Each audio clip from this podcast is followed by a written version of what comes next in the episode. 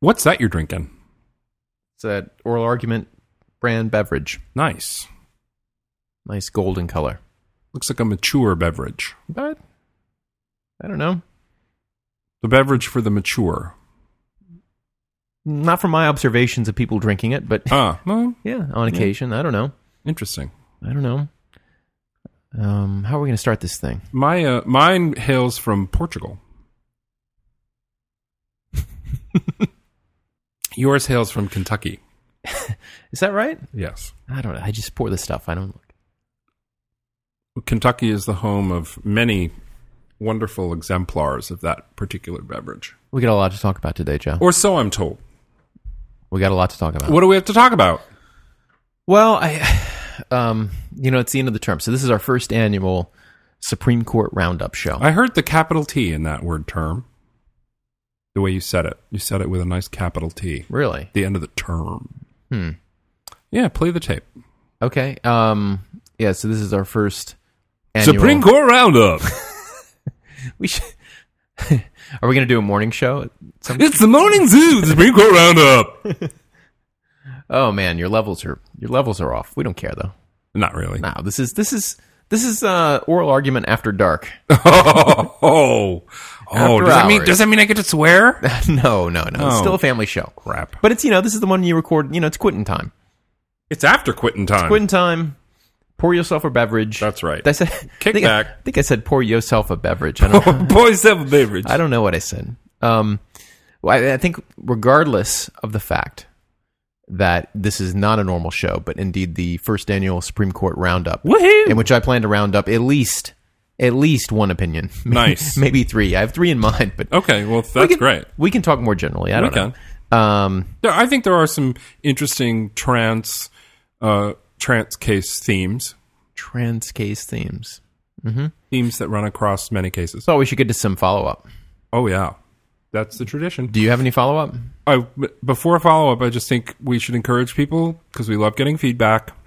Uh, oral argument podcast at gmail.com. oral argument podcast at gmail.com that is true the um I, I have you seen a paycheck for this show yet joe No, were we expecting one? no no no we just we do this for fun We do But- for love. We but- do it for love, that's right Uh, the audience feedback is the fuel not of each other. God knows. audience What? feedback is the fuel It is. and our audience has been growing until this show it's been growing Until- Lincoln said um, that, and I think it is true of the patent system, but it's equally true of this episode. Uh, that let me let me just pause you and just for the listeners who are tempted to say this show's going nowhere i'm angry about stuff okay, i'm angry about and we're going to get to that all right. Okay, so stick with. Please us, is don't be all I'm angry saying. about what I'm about to say. And now, now go on with your Abraham your Lincoln, quotation the for Abraham only Lincoln. the only Yeah. patentee, the only person to have received a U.S. patent and be president. I don't think it was at the same time, but uh, said that the patent system adds the fuel of interest to the fire of genius. Hmm. Uh, and you talked about fuel. And I did. Mm-hmm. Sort of fueling the process, and and as for the fire of genius, I don't know whether we're talking, you know, sterno tin here or nuclear reactor or what. I think but- it depends on the guest. Yeah, it depends on the guest and depends on us and where where we're at. But Joe, who's our guest today? um, I I think my guest is Christian Turner. Who's your guest? Yeah, it's it's it's Joe today. Ah, just Joe. fabulous. These are two moderately okay. when the guests. when the podcast kind of winds down, but you know before the last season, that's when we'll launch the spinoff, Just Joe, with like two Oh, my. with like two bubbly J's and kind of a um, you know the typeface I'm talking about, kind Yes. of a bubblicious typeface, Yeah, you know, yeah, yeah. Just Joe and kind of a fanciful kind of script. yeah, Um, not Comic Sans. oh no, no, I wouldn't do that to you. No, I think that'd be a great spinoff. Mm. Agreed. It's much like this Breaking Bad spinoff, Just Call Saul, which is coming up. So I, I've never seen that show. it's a fascinating, Not Saul, but Breaking Bad. I've never seen either. of them. fascinating, troubling. It's disturbing, but fascinating, what and people really say. well performs. I understand it's about the drugs. It is about the meth. Do we have any feedback, Joe? Uh, we we did get an email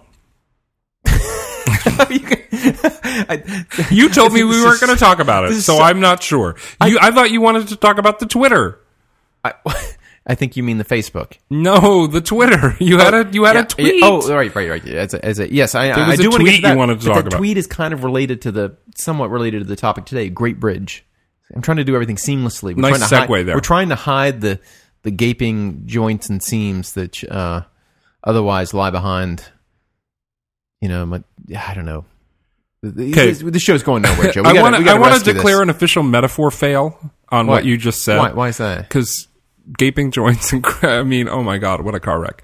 Um, let's just talk about something So we did have one listener who left some feedback. nice. Uh, listener Dennis.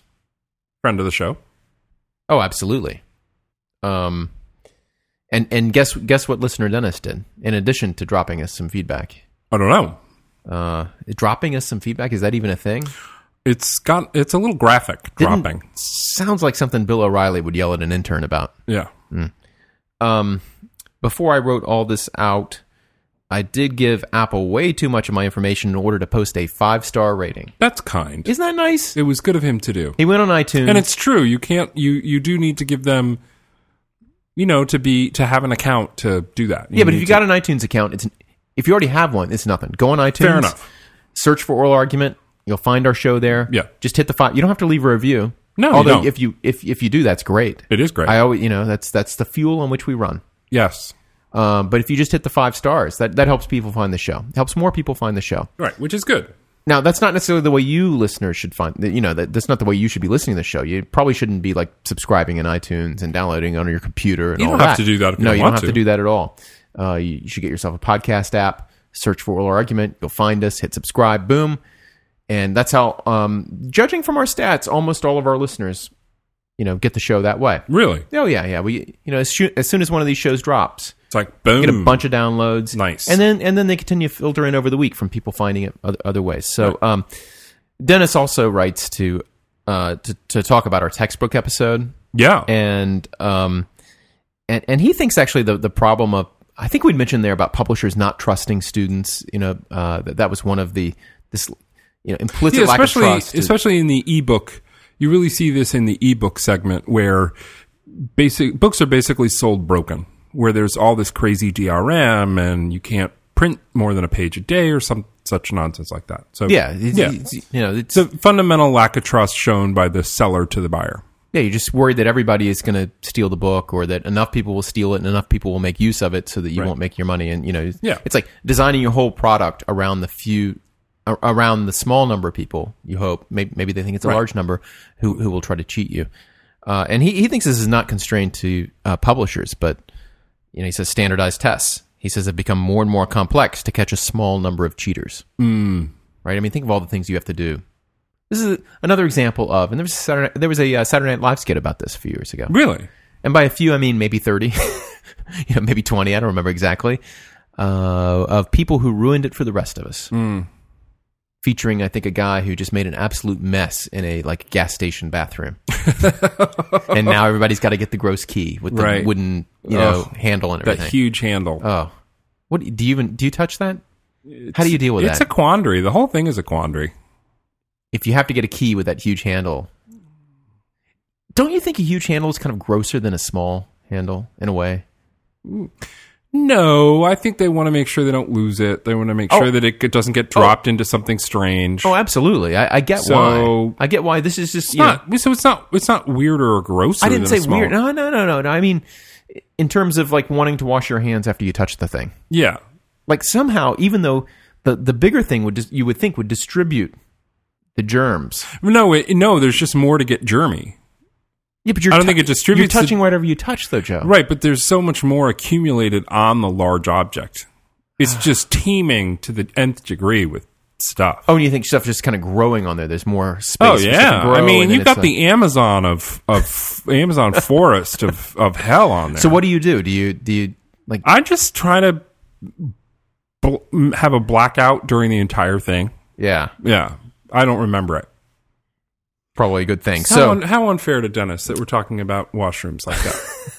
He, Well, didn't, it's- he didn't write a to us It's me- about that. You know, the other one in the skit was like the, the the one guy who put a razor blade in an apple at Halloween. yeah, Talk about And ruining now- stuff. yeah, now ruining- you can't give an apple No, you can't give an apple. because someone will just throw it away. Yeah, and can't have that. every- if you give an apple at Halloween, it's like eh, probably a creeper. Yeah, a Yeah. murderer. Yeah, it's people who ruined it for the rest of us. Um, I think publishers have followed the logic that college and professional students are not really adults and thus not really trustworthy. Yeah, it's Do you agree with that or not? Oh, I, I agree that there are manifestations, that there are behaviors that are consistent with that hypothesis. And it is unfortunate because I think a, a better result can obtain when you tell law students, for example, uh, and I'm sure it's true of other professional schools, um, as I would on the day they arrive, you're lawyers right now.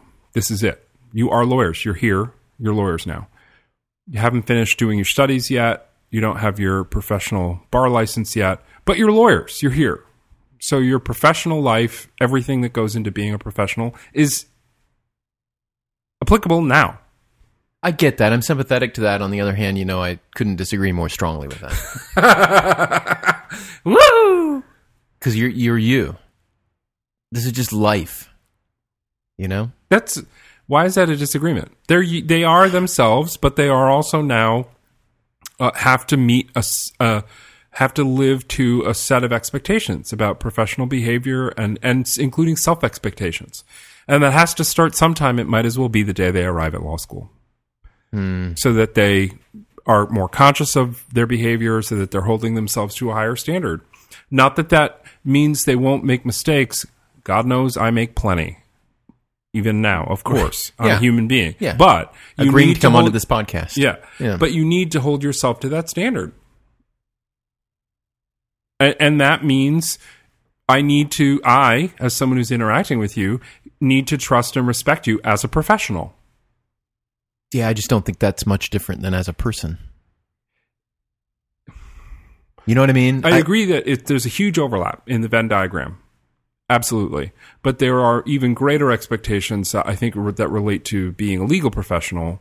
And, and I don't think we want to get into all that yeah, yeah. right this now. is a different show. This is a different Correct, show, and but- I, I would say different. Not you know. w- Okay, W- we're gonna let's um uh uh. And let- so, one of the things, for example, that you would expect a person who's a legal professional not to do is to engage in wildly wholesale copyright infringement, right? Because that's uh, that's unlawful, and it, and so you would expect a person to have some measure and some sense of propriety and uh, and so selling them a book that's broken because you think they're about to start an illegal enterprise in competition with you Yeah. is bizarre. Yeah.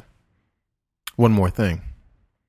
Uh, as for the podcast, Dennis goes on. Oh, I suggest going the route of, and he mentions a couple of other uh, enterprises in the law. yeah. Uh, not not in the same medium we are, but uh, and and getting one of those sweet publisher endorsement deals. Whoa, So, he- De- listener Dennis is thinking about how to monetize this baby. I love it. Someone needs to. Uh, uh, if we do. I, I think you can send money to any email address, right? Can With- I think with Square Cash. Are you kidding? I think you can. With what about with PayPal? Oh, I don't know. No. Yeah, oh, yeah. Oh, absolutely. what am I saying? Yeah. what, what- Oral any- argument podcast at gmail.com. Do any- however, you find a way to send money, except uh, maybe not one of those scam things. so, we have a? do we have what? Do we even have? Well, that's a discussion for another time. Okay, let's let's as as they say in in corporations, let's put a pin in that. Let's put a pin in that. Yes, let's put a pen in it. Yeah, is that what they say? We might need to write something later, so put a pen in it. I think they mean pen. You know, like putting on a bulletin board. Oh, put a pin in it. Isn't that what I said? I didn't say pen. I said pin. Yeah, but you you spent a lot of time in Texas, No, and in Texas, I spent six years in Texas. you spent a lot of time in Spent Texas, a lot of time in and South in Texas, Carolina. spent a lot of time in Texas, and in Texas, Spent as much time in Connecticut as I did in Texas. but in Texas, it's hard to tell the difference between the word pin and pen. How- Is that based on your long experience in Texas? No, it's based on my um, comprehensive understanding of American accents. This show is going nowhere, Joe. Is that where we are? No, That's where we, that's where we are. All right, uh, I've got uh, one more piece of uh, follow up. a tweet. which is uh, I, I've been promising to get to for a few weeks now. But this is going to bridge into one of our topics for today, which is, of course, the Hobby Lobby case. Mm, Um, yeah. really, really excited to talk about that one, aren't, aren't you, Joe? I am. There's a great deal. I, I, I'm excited. Can you tell everything in the show is slower? Maybe because we're drinking a different kind of beverage. this may be the one show where I will say it's okay for the listeners to listen at 1.1x. Yeah. Do you think 10% is enough? I'm not. Uh, I'm not. I don't think excited is the right word to uh, express. Oh, how I know, I know what you mean. I know the word then. how I feel about talking about Hobby Lobby. Excite, like Borat says it. But there's uh, there's a lot to talk about there because it's, Yeah, there is. So, it's complex. yes, uh, CS Baker on Twitter, Nice. listener CS Baker, uh, harkens back to uh, the episode we did with Nathan Chapman about the town of Greece case. Ah. This is the one, the legislator prayer case, where Right. the, the court said, yeah, no big whoop, just if you don't like it, go outside. Yeah. A sharply divided court, Yeah, yeah, yeah. One has to And, say. um, much like Hobby Lobby. and and and at some point during that show, I guess I was pontificating on why. uh, Maybe this was the one with Dolly. Actually, I don't remember. We, but at some point, we were trying to, you know, we were thinking about. uh, Maybe it was with Dahlia. Now that I think about it, anyway, uh, what what is it about the the guns and religion thing that kind of goes together? Mm. Yeah, that was a it- Dahlia that episode, was wasn't Dahlia. it? Yeah, that But was I- Dahlia, I- yeah. at the time, I, I think I was thinking back to the town of Greece case. But anyway, um, and he said, and he says, didn't your uh, discussion ignore? Uh, and I think he's writing from a religious perspective, and he's thinking. And, he, and I think maybe uh, I don't want to read too much into it, but maybe he felt a little bit excluded by that talk. And I didn't mean to sound really imperial about this connection between guns and religion and what Yeah. these. But but he says, didn't your discussion ignore the long history of religious pacifism, especially Chris, uh, Christian pacifism? Um, and that's you know I think he's pointing to the diversity of religious traditions, which are so often kind of lumped together, right? And I was making very general statements in that show, and I think I, at the time I did flag that I was, you know, I was And- overgeneralizing. And in part because Yeah. we were talking about uh, a con- an issue in contemporary American culture with the use of prayers, opening prayers at legislative sessions and town councils, and the context in which those might occur. And I think it's not untoward to say that in contemporary American culture, sort of mainline, the mainline Christian denominations that you're likely to encounter, it- it's not well, a I- Quaker Friends meeting. well, I- Okay, I- so Now I don't remember I, my memory of this, and, and my memory is, is is terrible. But my memory of it is that the the point was, I hope, generally along the lines of um, fear motivating both of these different reactions, these kinds of uh, the town fear of, a fear of cultural change. a fear of change and wanting to hold on to something, and that was clearly, I think, an issue in the town of Greece case, right? Yes. We have a particular politician there who said, we, "You know what? We need to start praying at the beginning. Why do we need to pray? To say who we are, to constitute who we are, to distinguish ourselves from what I'm afraid that we're becoming." yeah. So, to, and this isn't a point about so too with the open carry demonstrations. yes, that and was it's the not a connection point, between and them. it's not Yeah. a point about either religion or um, owning a firearm. It's a statement about uh, cultural change, Yeah, and it's and that's manifested in many different ways. and I think what I meant to say, and you know, and and the listeners can correct me if I'm not remembering a particular passage of a discussion or, or one of the many wrong things that I've said, but uh, the the point was not to characterize religion in America, but to characterize a particular kind of religious motivation to engage in um, kind of public demonstration of faith, right? Uh, And I through- wouldn't through even official channels. I wouldn't even call it a religious motivation because I think it, again, it's something that's Right. manifested in many different ways. right religion's fear, fear one of them. change. right right right and, and of course there are many so there are many and i think he points to to one like this uh, uh, people who are kind of comfortable in a kind of uh, i won't say quiet religiosity because no one's telling people they have to be quiet with their religions right you can be as evangelical as you want to be uh, you can be as open as you want to be about your religious faith or about your enthusiasm about guns or what, whatever else it, you know I, and i don't mean to pair those two together it's just that they came up because we were talking both about town of greece and about these open carry demonstrations right, Which have been happening a lot lately. A- and uh, um, uh, so so it, it, it- you know um, this you know whether it's pacifism or, or any other kind of you know style of religiosity um, i was talking and i think about a particular like i said a particular manifestation of a fear about that characteristic, right? The fear that this thing which is very important to me, my religion, is being lost. And I need to do everything I can to make sure that my immediate culture, right, embraces this thing which has been very important to me. Mm-hmm. And so I will use what channels I can to, to accomplish that. Um, Yes, and and some of those channels, in a given place and time, depending on the issue, some of those channels involve the formal levers of power. Some of them don't. So, for Right. example, you could tell a a similar, in some ways, a similar story about all the Yeah. moral Monday protests going on Yeah. in North Carolina, Um, Right, right, right. Yeah. But those are people protesting who lack the levers of power right now Right. but who are concerned about change in their state and the values that, that those changes indicate. So, Well, they want to say things which they believe constitute the republic for them, right? I mean, they are saying Of course. kind of constitutional things. In the Yes. sense, this is who we are, Right. You know, that's why Moral Monday carries such a is such a laden term, right? is. This is the these are the protests in North Carolina, Right. which have a religious component, but also a a secular moral component, uh, uh, reacting against uh, uh, and, you know, and on specific issues of governance. Right.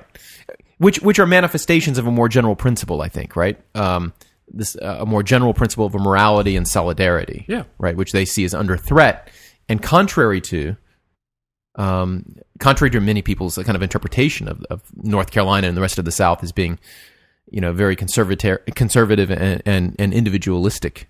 Uh, that we have always been together as a people, and we're losing that, and we need to. Do, so uh, uh, that is, like I said, it's very Uh, unlike- constitutional talk. It's saying this is who we are, Right. but the but the Unlike reason town that's of Greece, okay, where yeah. the, unlike town of Greece, where it's a formal practice instituted by a town council at the beginning of its formal meetings.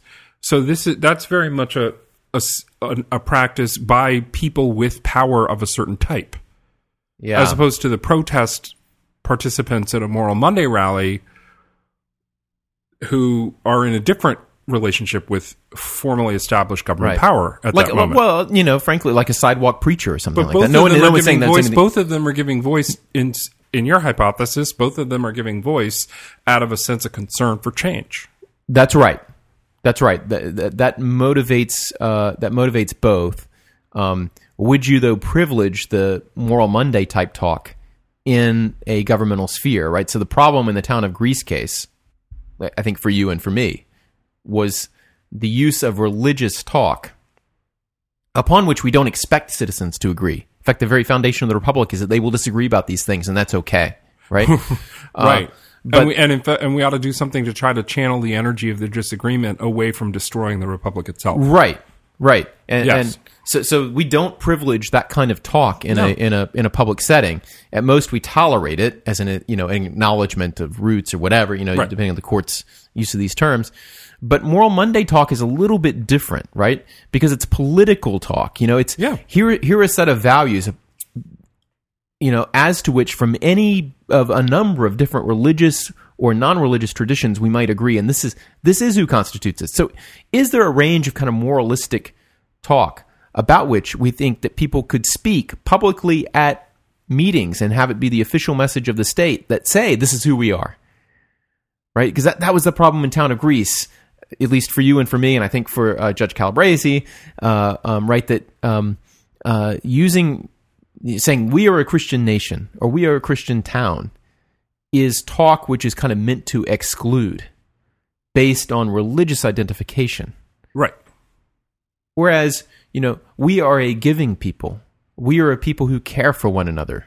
We are a people who believe in gender equality. We are a people who believe in gay rights. We are a people who believe in freedom of expression for everyone from, you know, libertarians to uh, people who believe strongly in a kind of solidarity. You know, we, we are an inclusive people who accommodate all views. However, here are some core beliefs that we now have that you can do, can't you?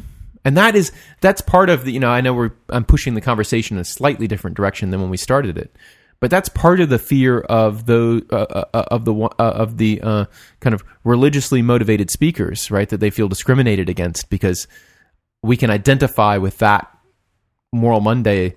uh, We're just using that as an example now, talk, but we can't do it with religious talk. And I think there's a very good reason why you know, uh, statements of values which come from uh, a multiplicity of religious traditions or non-religious traditions is an okay way to self-identify, but maybe uh, purely religious speech is not.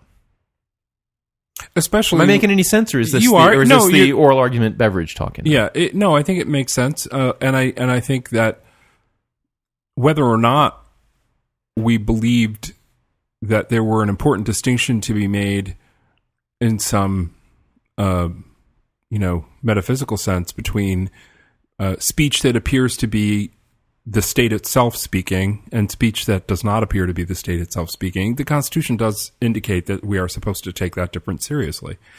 And that also separates Moral Mondays from the Town of Greece against Galloway case. That Yeah, I'm just you- I'm you- pushing on that idea of what the Constitution says because I understand there's kind of there's a whole originalist disagreement about what the Establishment Clause was originally meant to do, and I, we don't need to get into it. But No, and the I'm point not is, like, inviting us to get yeah, I'm into just it. more interested in like what it should say, like. Uh, s- But but you're, it, Yeah. it connects to this question of inclusion versus exclusion, Right. And why you might be concerned about the state using religious faith and discussions of religious principles as a basis on which to exclude people from the polity. If you believe that pluralism is an inevitable fact, and you believe that insisting on the absence of pluralism will lead to sectarian violence, then what you want the state to do or not do in speaking in a religious values register is pretty significant question, right? yeah,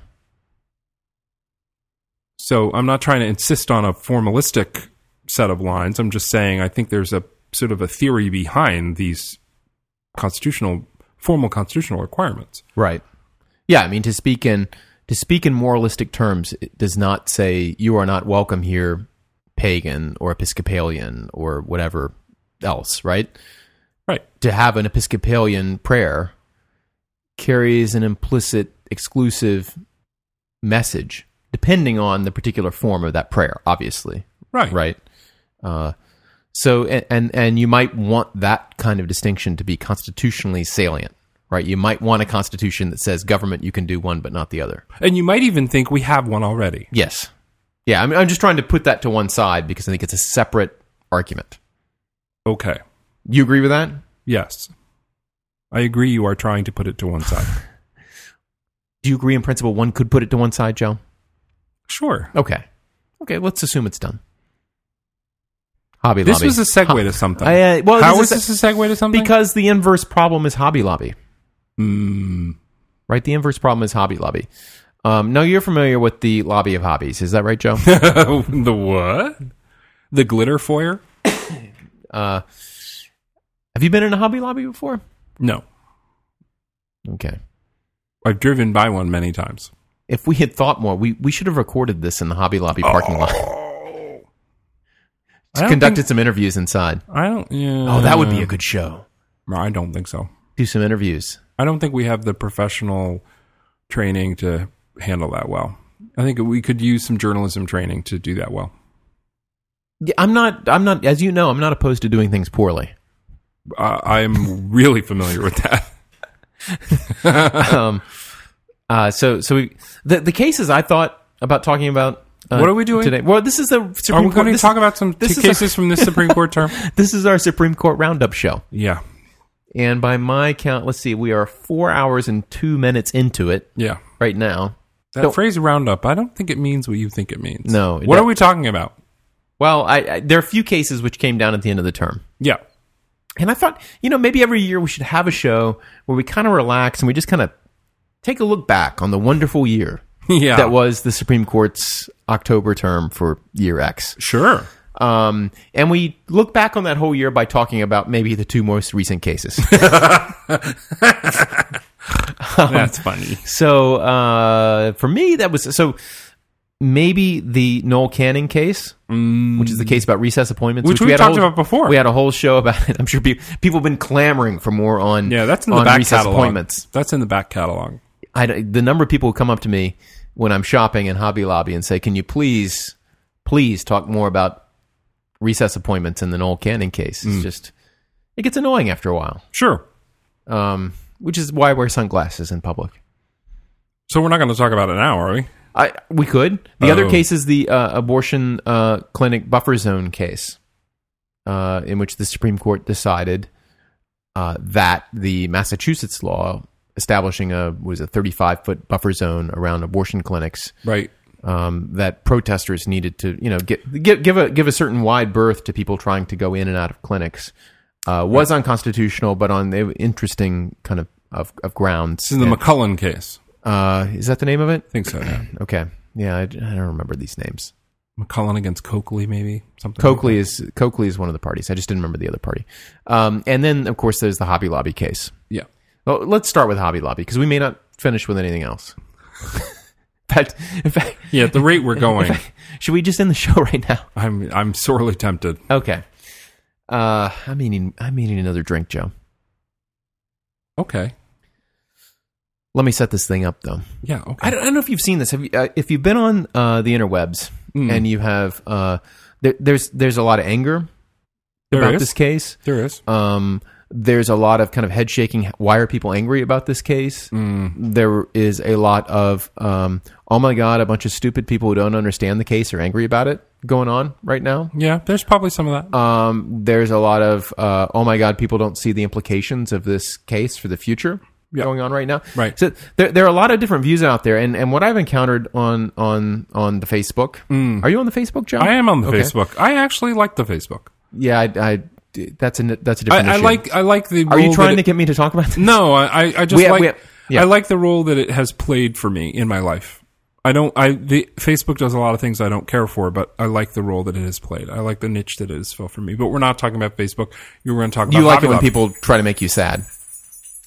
I don't like the experiments. Like I said, there are things I don't like, Mm-hmm. but there, I like the overall. I feel like I'm a net beneficiary of the Facebook. Well, on the process. Facebook, and and we, we can come back to this. Um, uh, on on the Facebook, Thank you, Darcy. A, a lot of uh, I I've seen a lot of opinions about this, and, and some of them are I don't want to say ill informed because not everybody follows all the aspects of these doctrines. Why should they? Right? I mean, people were busy; they do other things. Right. Uh, and so I think it's it's a complicated enough case where um, the details matter a little bit. I mean, they do matter. the first thing I think Although I think the court's rhetoric is the majority's rhetoric uh, i- is clearly not just about the details. no, it's very broad. It's very so broad, they, but they they want people to get yeah. um, both sides, both the majority and the dissent, seem to want people to draw much larger lessons or much larger uh, inferences from the case itself. I think first of all, it's not a constitutional case. That's very important. Although it talks about co- about principles we think of as constitutional principles. Right. But but for a statute, but for a statute, uh, Hobby Lobby would have no claim under current Supreme Court doctrine That's that's a fair related point. to the so so you, you know, you might conceive of Hobby Lobby's claim as being grounded in the freedom to exercise one's religion, right? They, so they have a, a belief uh, against certain forms of contraception that they believe cause abortion. and they don't believe the government should force them to pay for such contraception, and that and the government forcing them to pay for that is uh, an interference with their exercise of their religion and therefore a violation of the Constitution. But that is not so. The Supreme Supreme Court is very clear about that. Uh, uh, ever since Employment Division Um, Employment against Division versus what's, Smith. What's painful about this? uh, There are many things that are painful about it, but what's one thing that's painful about it is that I, I think we've already been hopelessly sloppy in talking about what's going on because what? you object to my characterization. Yeah, because what, I'm trying to start at the top level. We're going to get. More I know, but detail. you, but your top level is just awful because Oh my what God. it's because you. So so what what we're talking about here are um, the the fact that people most people get health insurance through their employers. They get they they purchase health insurance. They pay their employer pays both together so the employee gets health insurance through their employer as an employment benefit, as a benefit of working there. yes, And in that context, the Department of Health and Human Services, under the auspices of this statute, has said Obamacare, the Obamacare statute. the Affordable Care Act has says that. Thank you, Darcy. The minimum, the policies that people buy in this way uh, where both the employee and the employer are putting money in the pot, have to meet certain standards for what they cover and what they don't as basic coverage Yeah. of a health insurance product. Yeah. And so one of the preventive care requirements that needs to be covered without copayment by the employee when they Because go the to the doc- statute because the statute specifically mentions preventative care for women.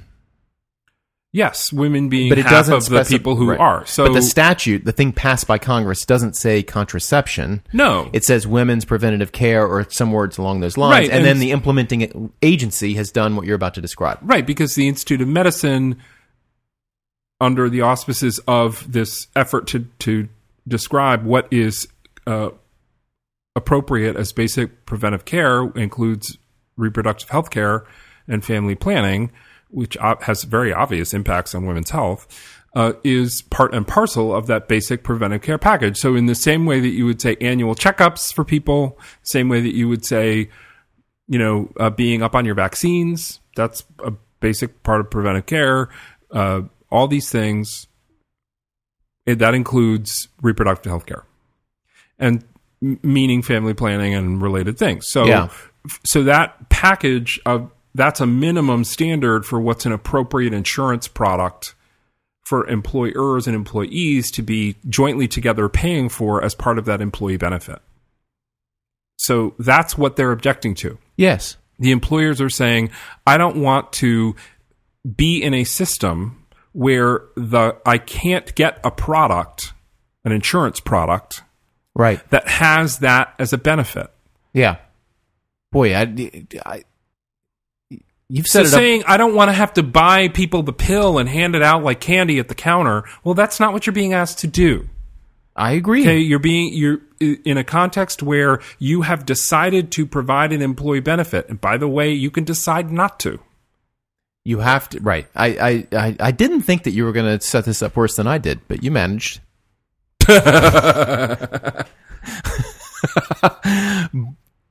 It- it- because it's a I- very hard case to talk about because Yeah. it's so complex. but no, but it isn't that complex. Look, I mean, this is just another. Ah, this case is it's so infuriating. Law is not very hard. It just isn't.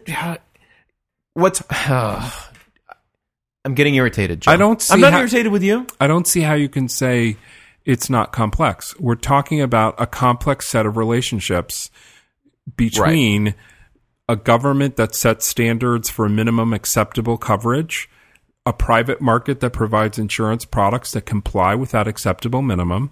Employers who decide they would like to offer health insurance coverage as an employee benefit to attract employees to their company employees who enjoy having that as one of the benefits of employment and therefore seek those jobs.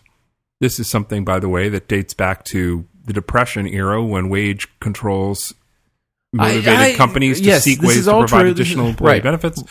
So, you know, this it's you're talking about five or six different participants. Right. What in I'm a saying process. is right. That I, I agree, and and I think that the the fact that the employer is not directly causing, in a proximal sense, an abortion, right, is uh, is Wow. definitely important. Right. That that that is that's an important fact here. Uh, but Oh my goodness.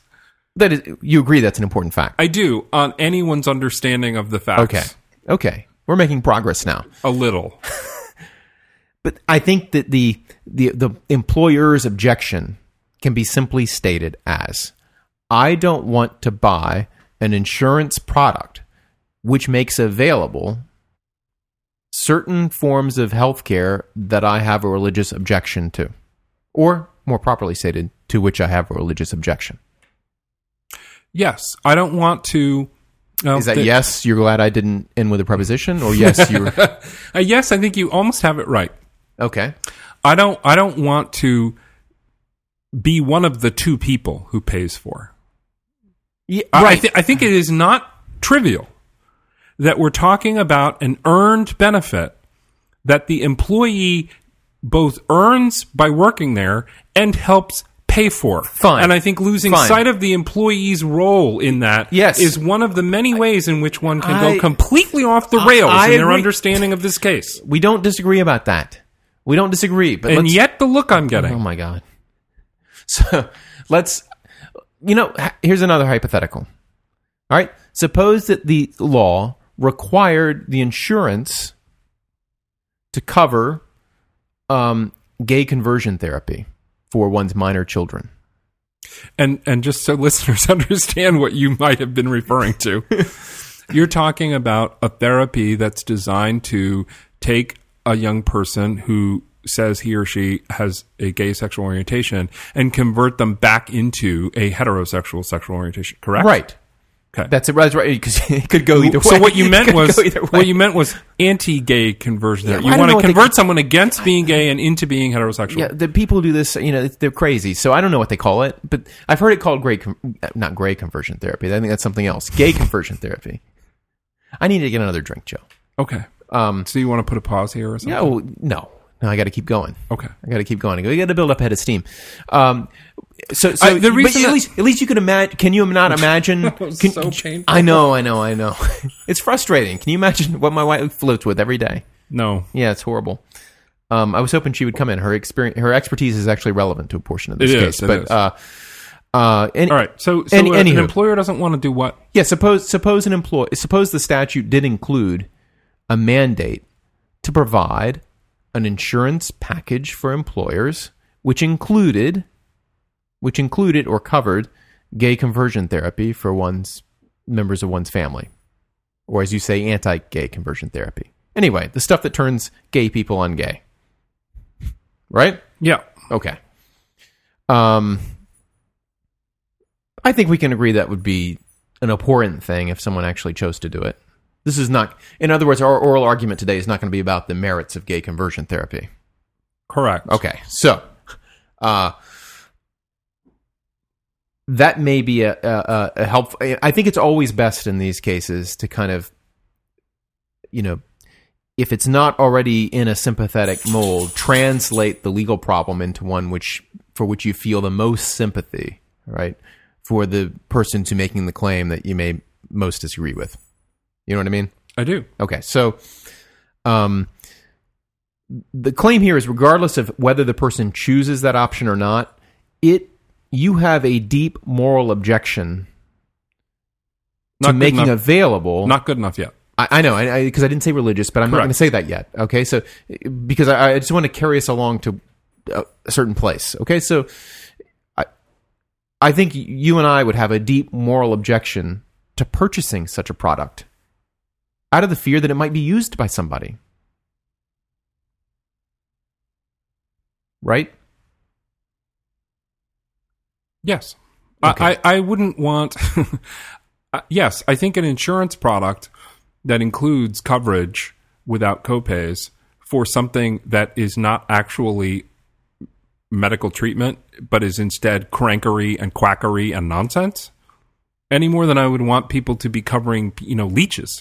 Yeah, well, no, it's worse than that. And right? bleeding No, people no, no, for no, humors No, no, or no. it's worse than that because the, the, there are all kinds of treatments that people can get with standard health care insurance, which are about which maybe even scientists disagree a little bit. I mean, uh, um, you know, there are various kinds of care that are often covered in these things that we might think might not be effective. But Right, but- this is this goes beyond because some our I think at least my moral objection. I won't speak for you. You speak for you, but I'll speak for me. My moral objection to providing or paying for that coverage is that someone who receives that coverage might use it to hurt someone else. Well, if they use it at all, they're using it to hurt someone. Exactly. Because Well, it's or- an or inherently hurtful thing. they're not u- maybe not Because using it's a it- bunch of crankery maybe and not u- nonsense. well, maybe not using it for the purpose of hurting someone. not but they're the using conscious it, and the purpose of effect of, hurting. it will be to hurt someone. Correct. They're using it and it hurts somebody. And it hurts It somebody. can't fail to hurt somebody Right. because it's a bunch of crankery Right. and nonsense, So you- which hurts people, okay, so which is why it's been prohibited in the state of California. So I think you can see then that as an employer, whether someone, you know, whether you're buying an insurance package which covers something or paying for it directly, your sense of responsibility for the moral harm can nonetheless be highly salient Sure. right? Okay, I I think that's important because I think uh, It is I, important. I still I don't think it's decisive in this case in any way um, because I think the the statutory issues and other issues are which we're going to talk about in a second are are paramount. But I do think it's important to recognize that it is possible that people have very strong religious beliefs in this case uh, that make them feel they're doing. Now, I'm not equivalent. No, I don't have those same beliefs. Right. Right. Uh, But you I- never, I- you wouldn't have gotten an argument from me at all. Uh, Maybe you thought you would, but you wouldn't have gotten an argument from me at all about the fact that that's that that is the state of affairs for some of the people who would make such claims under the statute that they have these that they have such beliefs, right. And just to be clear, I'm, and, and I'm And I not drawing further any, have no trouble imagining beliefs I would have that would be equally but I'm but also oppositely disposed. yeah, and I'm not drawing a moral equivalence between these things. You understand?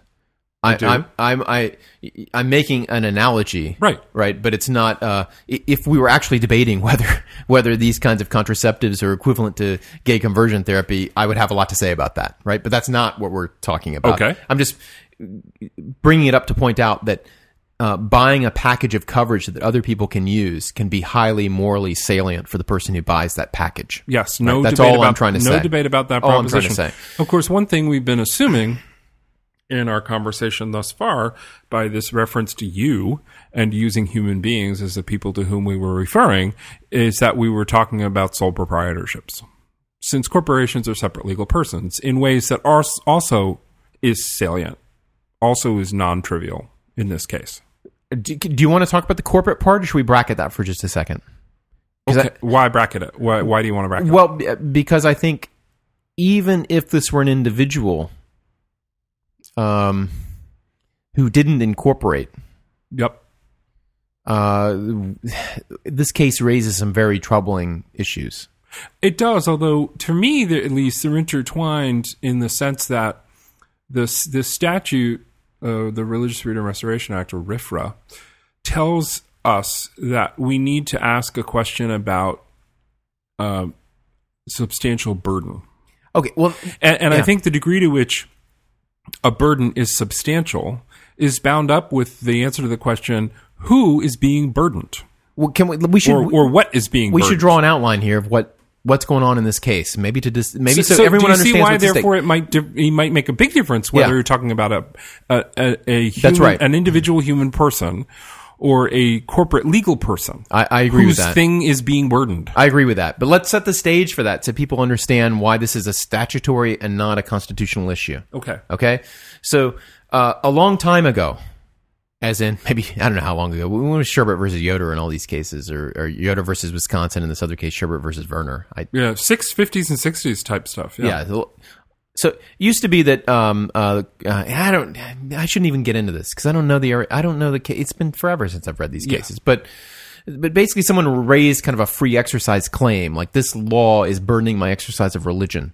Like Right. I don't know. And- Like requiring all stores to be closed on a Sunday. Right. If in my faith tradition I worship on Saturday, you're cutting me off from two days a week. now I've got to close on Sunday and Saturday. right now, I can't compete with firms that only close one day a week. Yeah, and and the court would say, look, if- if the, the state's law is going to compel you to close on Saturday if they can show that their interest in this law in your case is compelling and and narrowly tailored to achieving their compelling interest, right?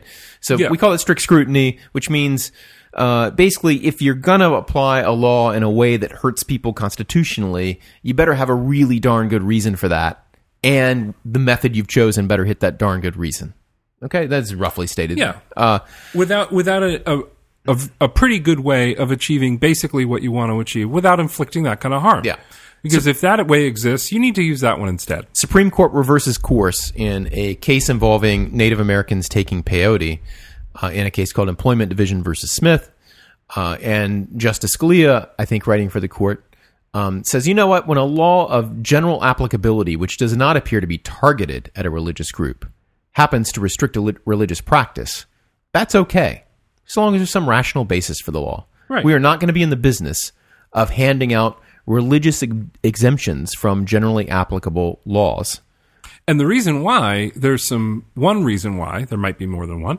One reason why there's some real wisdom in that is an, a recognition of the fact that um, the the that posture, uh, if it's not targeted at a faith, and there seems to be a good basis for the law, we're not going to grant exemptions, right? Right. One thing that lets you not do is start closely questioning the sincerity of the belief, the the validity of the religious practice. See, none of that matters. right? because we're not going to grant the exemption. because what the court is basically on the lookout for, and it found one in another um, animal sacrifice case, in another I always forget how to pronounce it, like Bo- you know you know the one I'm talking do. about. Yeah, we're not going to try. um, uh, the Hialeah case? yeah, that's right. But there's another name, and I always forget it. Uh, but uh, what, what we're not going to do, uh, what, what, we, what we are going to do, is we're going to be on the lookout for cases of government discrimination when it seems like the reason for the law is to To target a to faith. target to target a faith for for disadvantage. Uh, but so long as that hasn't happened, um, we are going to basically say the law is okay and you don't get an exemption. Yeah. I have to say this: the Employment Division versus Smith case did not sit well with me as a law student, um, and the Hobby Lobby case does not sit well with me now. And a lot of people see an inconsistency there, and I hope we can maybe we can explore that a little bit later. But A- And it's interesting because I do recall uh, Employment Division against Smith was the late 1980s, and I was a law student and after uh, shortly after that, and we and it was covered in the in the uh, First Amendment course that I took, and uh, and I thought it made a world of sense at the time. That that and, Right. and I and part of me, basi- a lot of me, still does.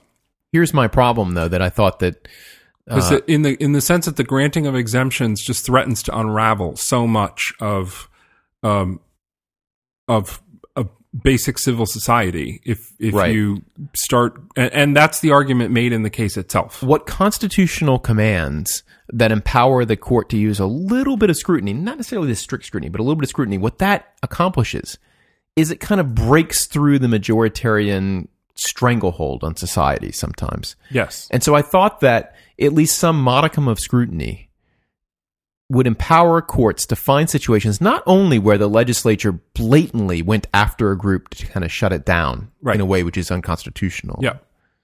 uh, clearly unconstitutional, but also situations in which the majoritarian was blind because it was so wedded to its own majoritarian religious, you know, needs, and you know, we'll make exceptions on Sunday alcohol for communion, and we do all these kinds of things because everybody knows, you know, we we have to be able to, we need to make accommodations for religious Right. practice, uh, but no re- no accommodations, maybe because we didn't even think about it, Right. but if we did, e, if we were aware of it, we weren't moved to make accommodations for minority religions or, you know, what people may say are weird religions, right? Uh, Yeah. and and I think there's I think there's uh it is perfectly consistent with Smith, Employment Division against Smith, to say that the inquiry into a law targeting can include a layer of a- and it sort of sounds in equal protection in a way. A, a layer of you know unconscious targeting or mindless targeting or you'd have to come up with some label for it. Yeah. But this idea that um, you can afford insufficient respect to minority communities' religious faith traditions Right. that you ca- you get concerned about the failure to accommodate Right. uh, that that can rise to the level of targeting, something you're prepared to call targeting. Yeah. I- But it's Um, not so I think you can weave those together, but I think the the insight of Smith that the Smith case that um, that there really needs to be also a great deal of attention paid to the the you know the battery acid eh, like effect of starting to hand out free passes and accommodations that that needs to be on the table at all times as well Yeah. Yeah, I, it's it's just that because it's just too easy uh, in a d- in a in a context where courts are appropriately reticent about examining the sincerity of the of the faith-based claim yeah and the doctrinal propriety of that claim. Why are they appropriately hesitant about it? Because there's also an establishment clause. So that you don't want to get these things on a s- on a collision course slash suicide pact, right? Where the whole thing just explodes in a in a yeah it's just storm of illogic, right? yeah I, I, I agree and there there are and you know, I can't as- I can't as we'll talk violate the about- establishment clause in an Yeah. effort to enforce the No, as free we'll talk exercise about in clause. Hobby Lobby, I mean, there are all kinds of practical and theoretical problems that arise once you start to go down this road. Yeah. And I think all those problems are just, you know, manifest in Hobby Lobby. totally.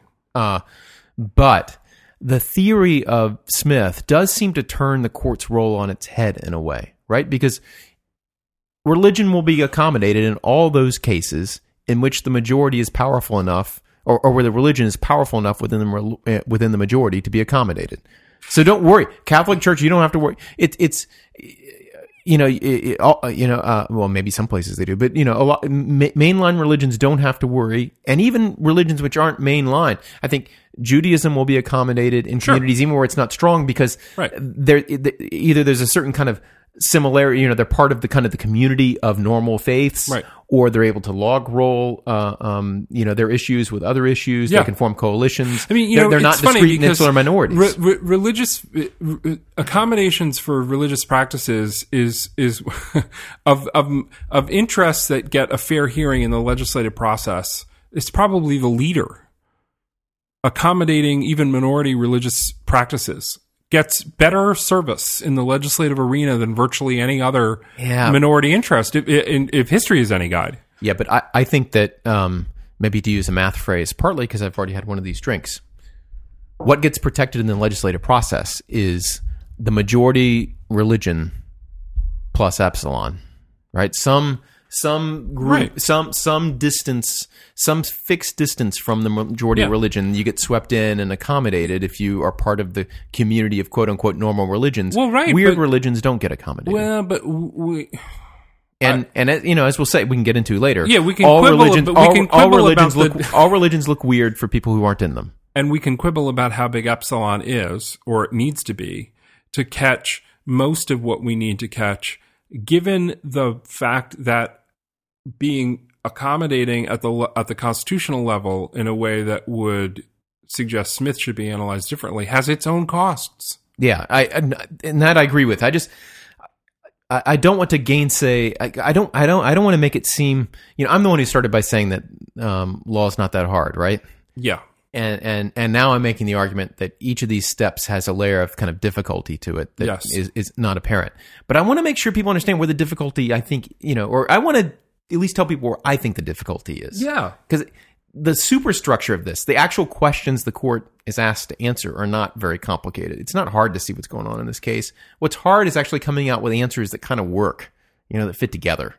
Yeah. And so let's let me continue this narrative. So we we're up to um, employment division versus Smith, where the court says, you know what, that old way of giving handing out religious exemptions using strict scrutiny wherever anytime anyone's religion was impeded by a law. yeah Uh, that doesn't work, and that's not the way we're going to do it anymore. Rational basis. Well, Congress, you know, never, uh, uh, uh, never afraid to take up the mantle of protecting religious practice in America, uh, passes by wide margins the Religious Freedom Restoration Act, right which expressly attempts to um, uh, reinstitute the pre-Smith jurisprudence yes right? Uh, by saying uh, that anytime there is a uh, uh, an exercise of religion, very broadly defined, right? yes Uh, that is substantially interfered with by a law, yeah that law can only be upheld if there is a compelling governmental interest served by that law, and the law is narrowly tailored to serve that purpose. In other words, completely Strict scrutiny. right? And there's certain kind of jurisdictional hooks that go in there. The Supreme Court has a case striking down that law as it applies to states yes on Fourteenth Amendment state grounds, which- governments, which, right. we won't necessarily go into. And Congress responds yet again with a set. By the way, this is evidence of what I was saying before, that and and may contradict what you said before about the you know it's it's majority religions plus epsilon, because the the way these statutes are str- are framed, RIFRA and the follow up RLUIPA, R L U I P A RLUIPA, um, The Religious try to Land re- Use and Institutionalized Persons Act. Yes, to try to reapply RIFRA to the states, at least as to some issues. The, they are framed in very broad terms. Right. which uh, and extremely aggressively protective in those very broad terms before construction by a court with half a brain unlike the majority and Oh, you- we- we're trying to get these people on her show, Joe. um shows that they the court is not just Uh. trying to protect one particular faith tradition or one particular practice or it's it's framed in a Because, very yeah, I open-armed don't- fashion I, I, because they can't do that. they can't do what They can't say Arlupa for Christians. Well, of course, Or- that's right, my they- point. They, that can't you- do that. right? So, an effort to protect But the why why is there such popular support for RIFRA and our loophole? Uh, Why you know, are we these- have a, uh, one of our colleagues has actually been exploring this and some stuff he's been doing. Mm-hmm. I know, and, I know. it is an interesting question. We're going to get him on the show, but I eventually. think it is unmistakably the fact. I mean, it's just if you look at the if you look at what legislatures, both state and federal, have done in the wake of re- of disputes about accommodating religious communities, it is unmistakably clear that accommodation is a very popular legislative technique. Yes, and and I think that is because it sup- because it expresses support for religion in general, and so constituents the the signal to constituents is I favor religion and, Over irreligion, and people are yes and Correct. people, yeah, over irreligion and people are receptive to that again because of the threat they perceive to religion. But uh, that- that- you Mm. right, don't- whatever the motivation is, you don't have to. All right, so we, we can we can we, let's put a pin in that one, Joe. what it means is that legislators are not, unlike yeah, uh, some of the civil liberties protections uh, or equality principles or other things where you might think legis- majoritarian institutions like a legislature might actually hesitate to accommodate or protect a group. Religion doesn't seem that way. Instead, it seems like it's aggressively protected by the political branches. yeah. I, I And that might We'll get to this. I think that's partly because they think because it's not about minority religions when they pass these things, and secondly, they figure that courts will filter out the weird ones. That, But- that, that- but look, let's- that may be true. That may actually Yeah. be true. Let, us uh, um, so RIFRA is struck down with respect to the states. It still applies to the actions of the federal government, Of course. Meaning, anytime an agency does something, it has to comply with RIFRA.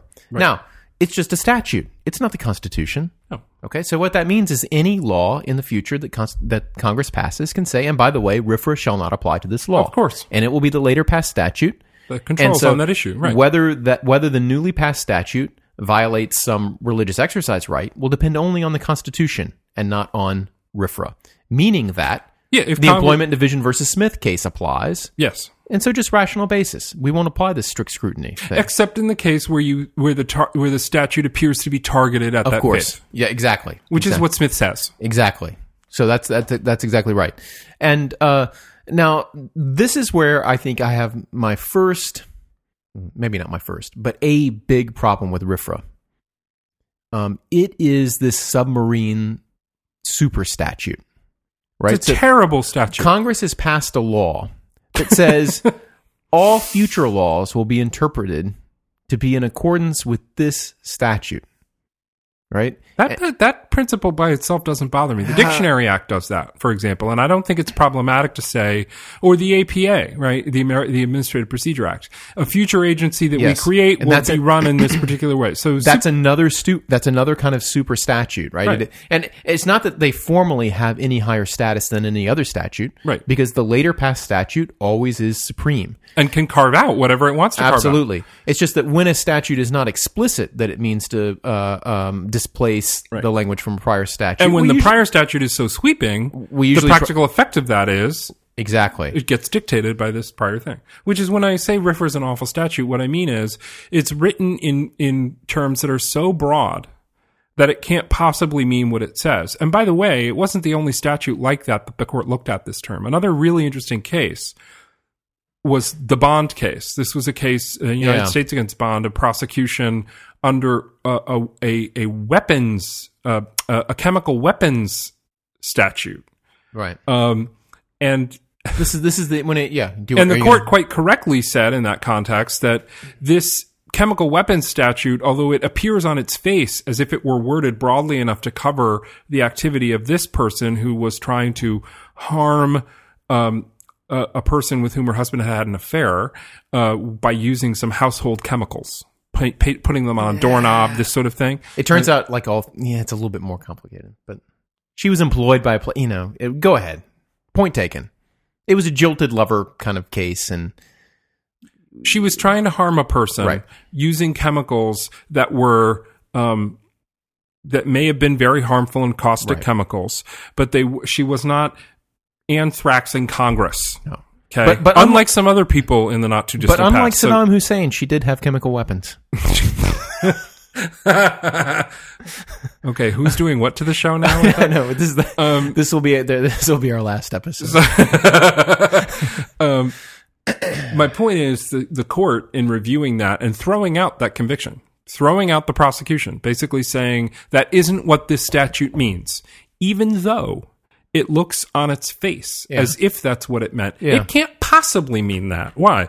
Because Congress isn't trying to address under the auspices of implementing this very important international treaty about chemical weapons, which is a deadly serious issue, yeah, that Congress wasn't trying to write a statute that dealt with painting some caustic materials on your husband's paramour's doorknob. yeah. We're gonna have a whole Bond show, you know, because my my Supreme Court group with the students, we talk about every every time Bond has come up, decision day, argument day. We've talked about it, and it's and it's been back to the court. This is the second Yeah, time it's been second to the time. court. So th- yeah, this is Here- big but here's interest the of mine. connection. Yes. Here's the connection Yeah. to Hobby Let's hear Lobby. it.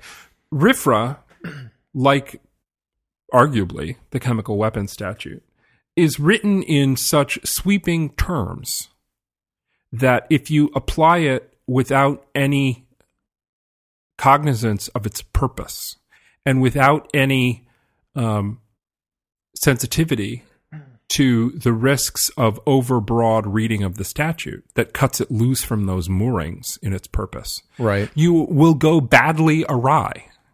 Now, the court avoided that problem in Bond. It successfully kept itself tethered to the purposes for the statute, I- I would argue, and explained quite well, I thought, how it was doing that.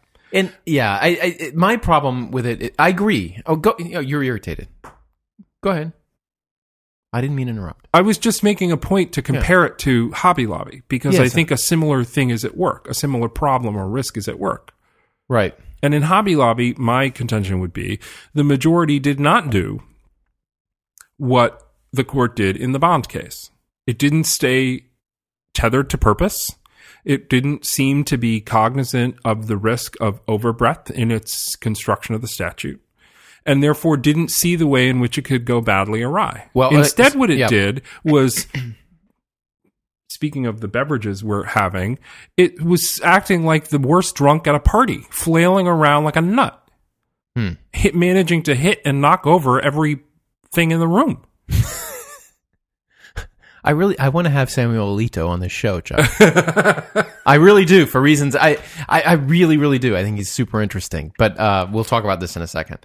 Uh, Alito was the author of of this opinion. Justice Alito was, uh, Indeed. and, and also of the um uh also wrote an interesting concurrence in the um abortion um, protester speech case, the buffer zone case. But uh, to get back to how this um, RIFRA plugs into this case, because we haven't quite closed the loop on that, and I think that would help to Sure. expound on what you say and maybe to push back against it a little bit. okay. Great. Um, so RIFRA is this, and as you say, there are other statutes like this, but this kind of submarine statute, which sets out a standard that will apply to all future statutes and is expressly addressed to the implementation of all future statutes. yes. All future Federal statutes. all future federal statutes shall be interpreted in this following way. Yep. Right.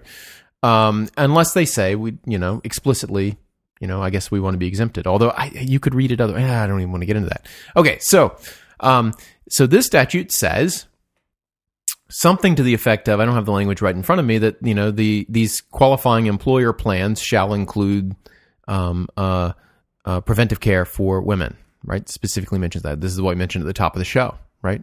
Earlier on in the show yeah. and uh, the agency, which agency? HHS, right? Yeah. Um, after Think going, so. Uh, yeah, it is. It is A- after going through, as you say, an expert process. there- Yeah. there With the was- Institute of Medicine, Right. Um, it's part of the National Institutes of Health, I think. de- try to determine what those services would be Yeah. based on health criteria Yeah. and determine that contraceptive coverage was integral to the kinds of services that the statute had in mind. Right. Uh, Given that most adult women are sexually active to one degree or another, and that reproductive health is part of that, therefore part of their life, and then what they're trying to manage in the preventive health context. so the very interesting question is Or crying out loud. does that uh, does that implementation of the Obamacare statute uh, violate RIFRA? Now, there's nothing wrong with the Obamacare statute violating RIFRA. It can if it does so explicitly. So if it had said notwithstanding Right. RIFRA, Right. the agency shall implement the following blah blah blah. There'd blah, be no blah. case. There'd be no case. What there would be potentially would be a free exercise case. It would have been analyzed under Employment Division against Smith, And it would clearly almost lose. certainly would not have succeeded as a claim Absolutely.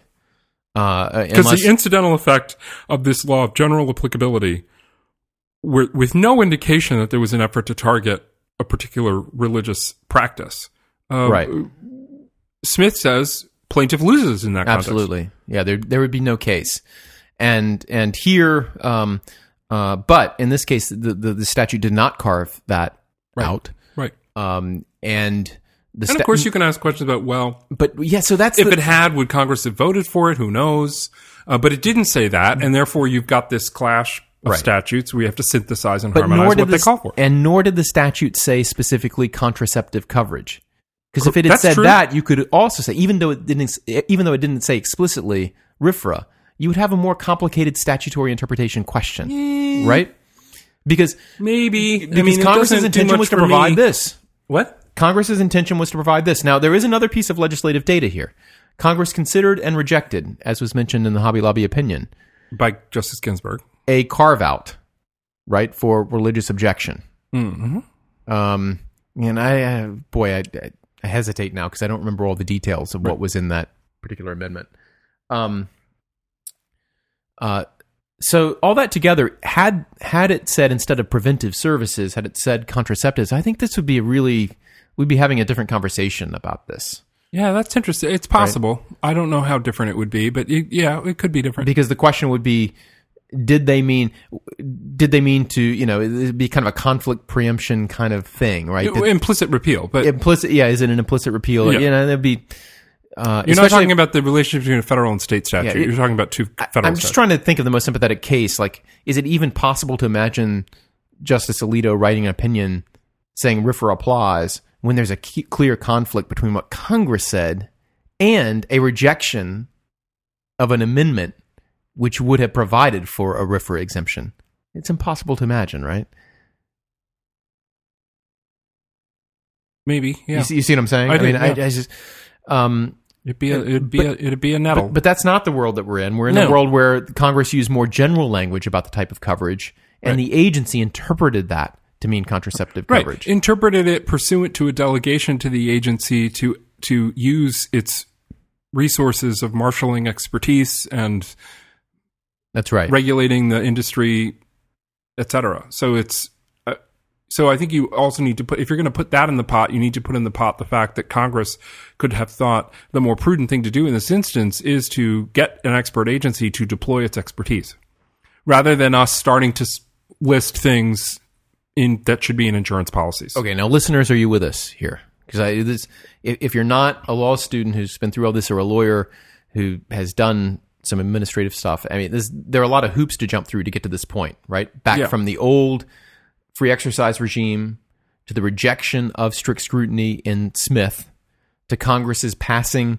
the Religious Freedom Restoration Act to return us to a regime of religious exemptions Yes. uh, to part of that being struck down for states in a way that we actually could talk about, but we're not going to because it would complicate it more. But I think it is actually relevant. So, but the RIFRA stays in place for the feds. Right. We get the Obamacare statute calling for preventative care for. Is it preventative or preventive? I don't know. Uh, my apologies, listeners. This is not up to the usual standards.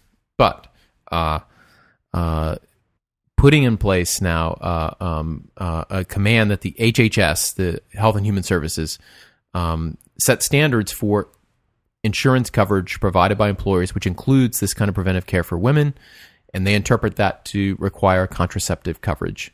And now there's a claim that RIFRA uh, um, prevents the application of that to businesses, um, uh, at least closely held businesses, Right. Closely held corporations, meaning separately incorporated, not just a sole proprietorship or other form of business. Right, Many so- different forms of business. So this is like you and me, Joe. We decide to incorporate oral argument the podcast um, because we don't want to expose our personal assets Right. to um, to to uh, creditors. You know, if we want to borrow on behalf of the business, we want Right. to create a new entity to do that. Right. The state provides the ability to do that in order to encourage people to form businesses. Right. You want to And by the encourage- way, we don't just lock. Importantly, I think we don't just lock the assets. Uh, we don't just lock our private assets away from creditors of the business.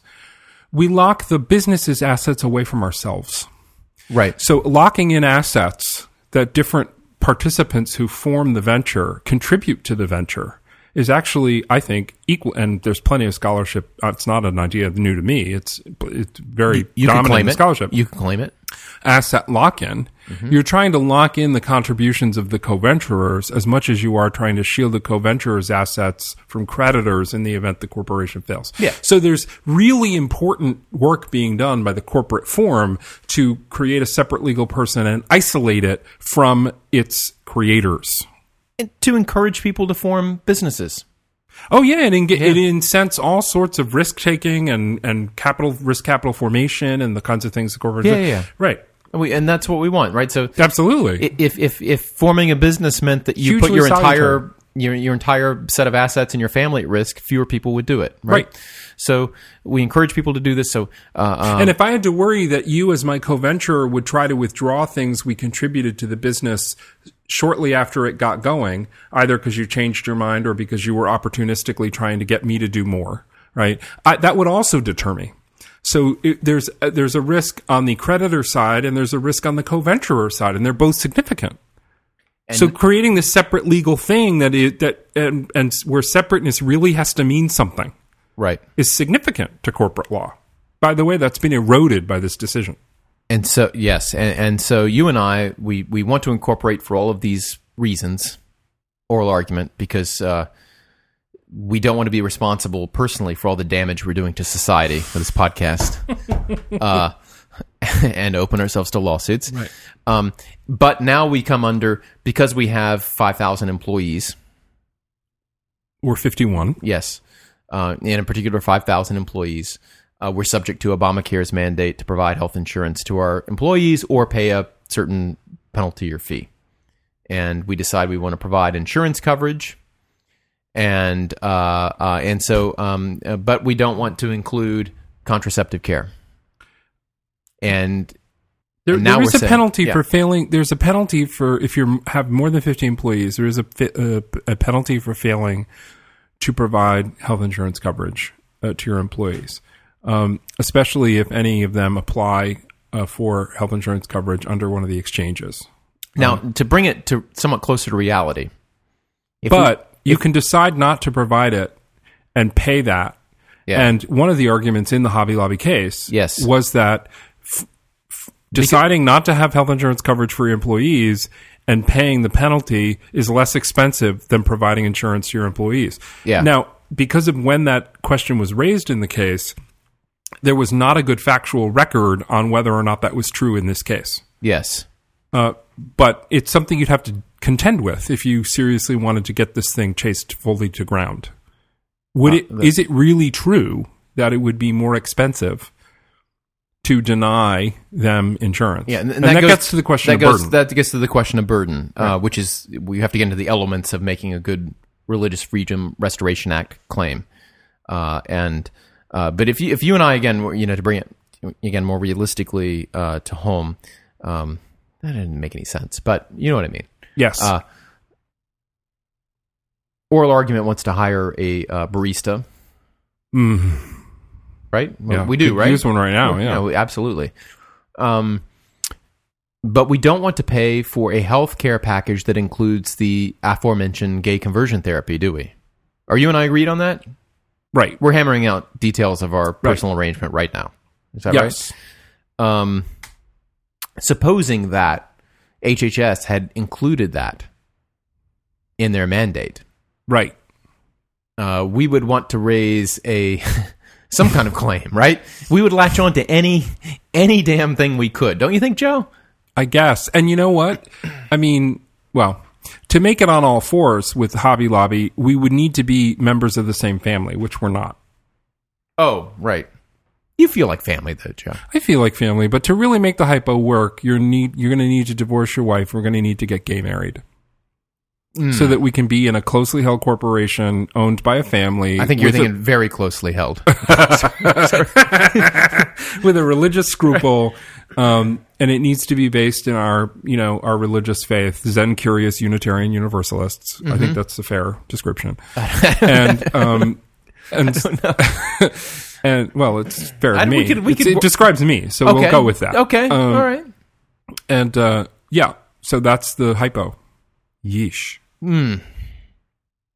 Darcy gets to come along though, right? Yeah. Oh, absolutely. To tell you the truth, Meredith would be fine with this, I think. but I don't I don't think this would be a real problem around here. Hilarious. But uh, so so that, that that would be the you know, we would we would feel very strongly about not uh We about would as- ensuring that this harm doesn't occur, right? We would, as individual people, right. I, I want to say what I would actually feel. Okay, because you please never, do. you haven't let me do that yet. Oh, What I would actually feel in this hypothetical. let, me, let me try to tell the listeners how you would feel about this, Joe. no. How I would feel is this: I would personally find that requirement incredibly offensive and obnoxious,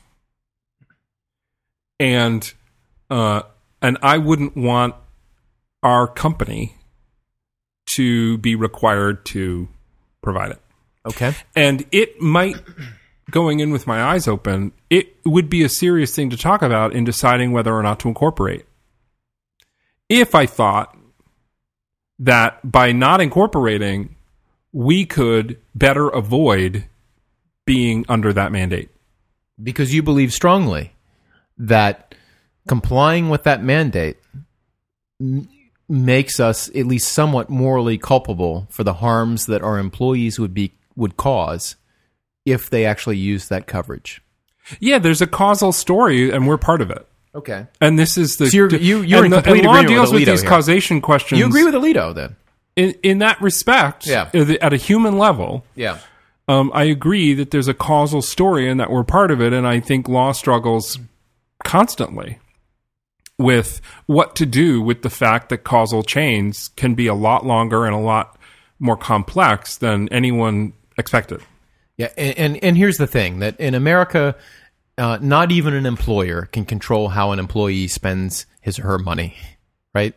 A- Nor can the employer completely control how an employee uses his or her business, uh, his or her uh, insurance coverage, Right. Right, and and and although you may feel morally culpable if you pay your employee and see him or her walk out the door and go to buy drugs or something like that, right? I mean, there's you Right. don't have the right to control No. how those things are spent. So there's it's a very complicated kind of causal. It is because we're both paying for it. I'm make I'm pro- Right. in conventional terms, as I understand it, and this could be wrong, and I hope a listener will correct us.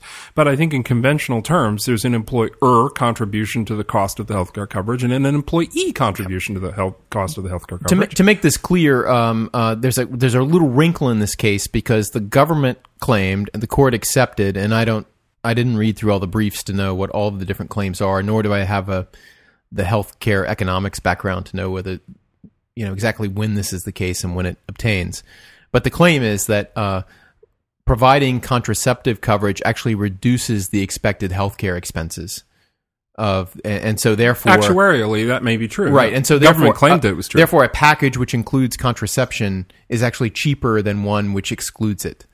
Right, because if you provide a, a healthcare package that provides free or, or cheap contraception to people, right uh, your pool of insureds will have fewer pregnancies, which are very expensive. right Um, and but com- for, so for example though that ar- what's odd what what might be odd about that argument is that you presumably you wouldn't want to be in the position to argue well look uh, what what these health insurance uh, plans should offer is um, injections of cholesterol and bales of heroin um, because people who are filled with bad cholesterol and regularly using heroin die really young yeah, and of course have therefore less health expenses. right. Uh, so there, it, it takes on a Jonathan Swift, Well, that- you know, that's- let them eat the babies problem. That's the argument the cig- cigarette manufacturer used- used in an memo at some point. Do you remember that? yeah, I know. I, I recall, Uh, it. but I was just thinking of an impact. Yeah. So, yeah. Uh, no, but I mean, this is. The, but the claim is that uh, that the employer contribution. If you think of it, well, are the employers responsible because they're paying for contraception. One of the arguments I think of the government was no, they're not actually paying anything. They're actually saving money because it's in the bundle. Right. Uh, to which the court kind of does a little jujitsu move and says, well, in that case, the employers shouldn't have to provide it at all. Uh, the government can simply require the insurance companies to provide the coverage, And they it'll can do save so- money. It'll save money. Right. So that's a wrinkle in the case that I kind of, you know, I want to, I, you know, I think put- it's let's impor- put a pin in that one, Joe. Yeah.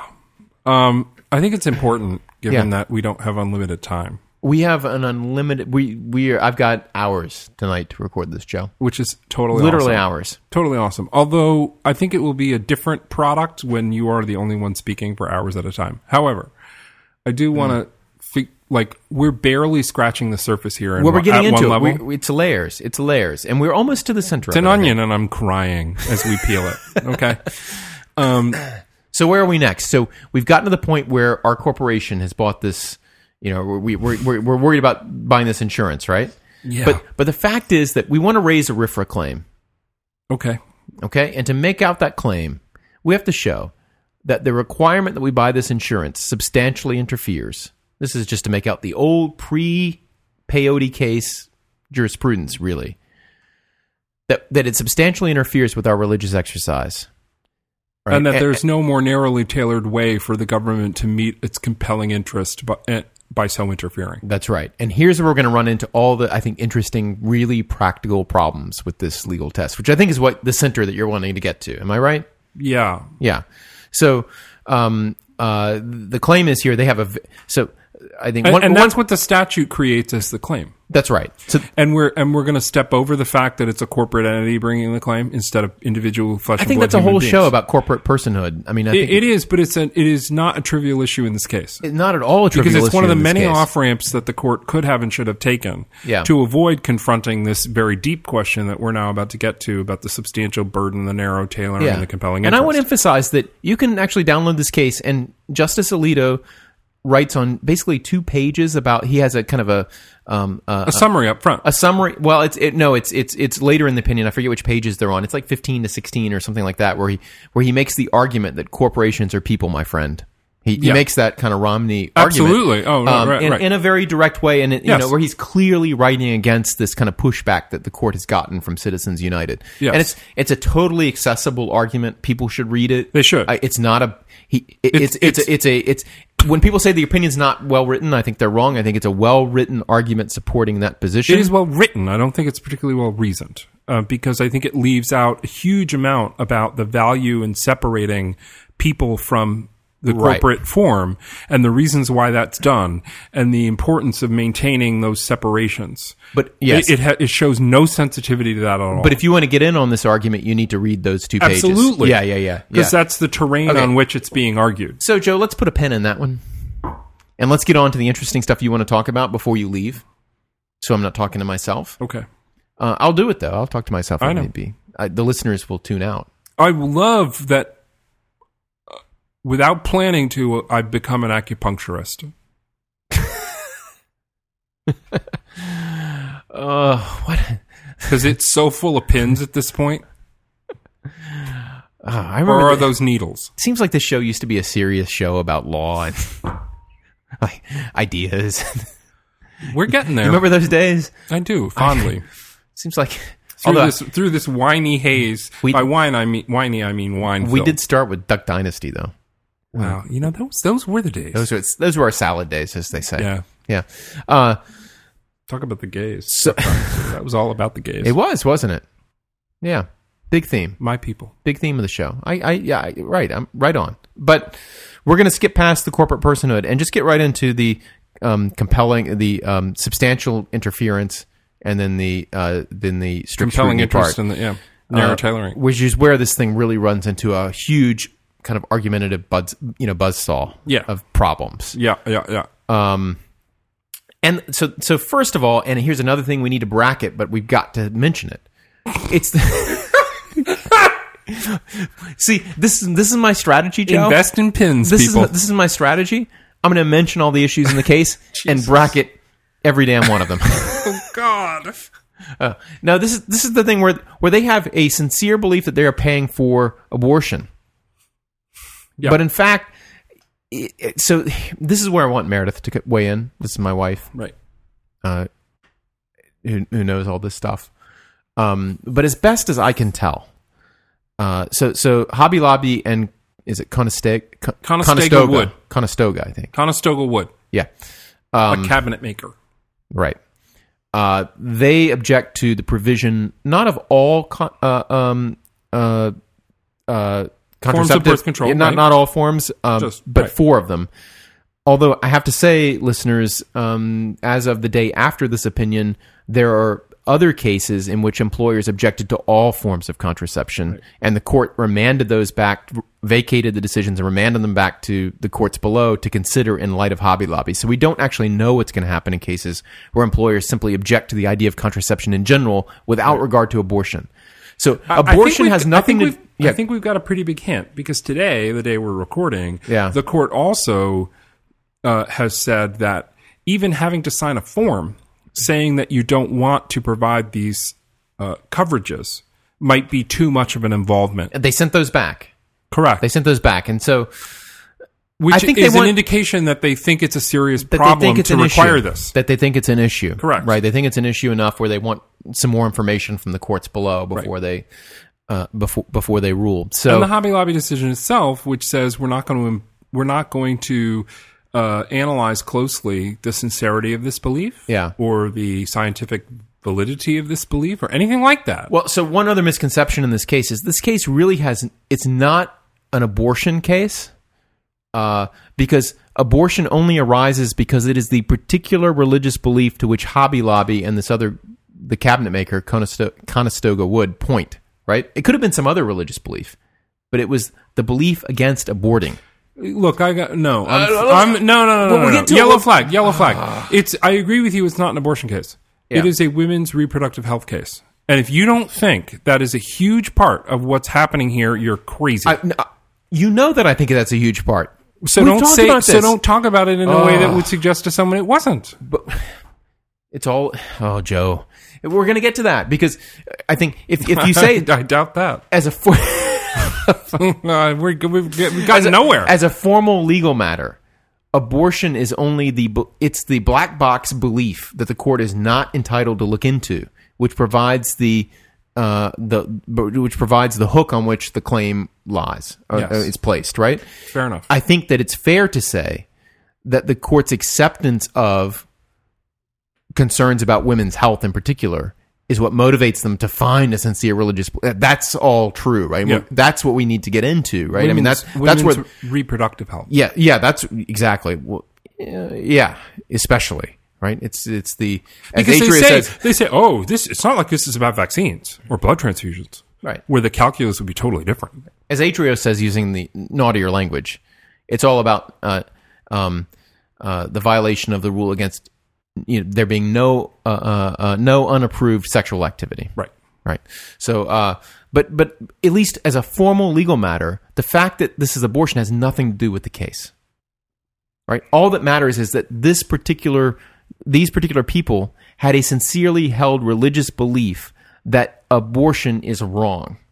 They also had a factual belief that these four methods of birth control, at least in some instances, caused abortion. Yes. Now, as a factual matter, that is not at all clear.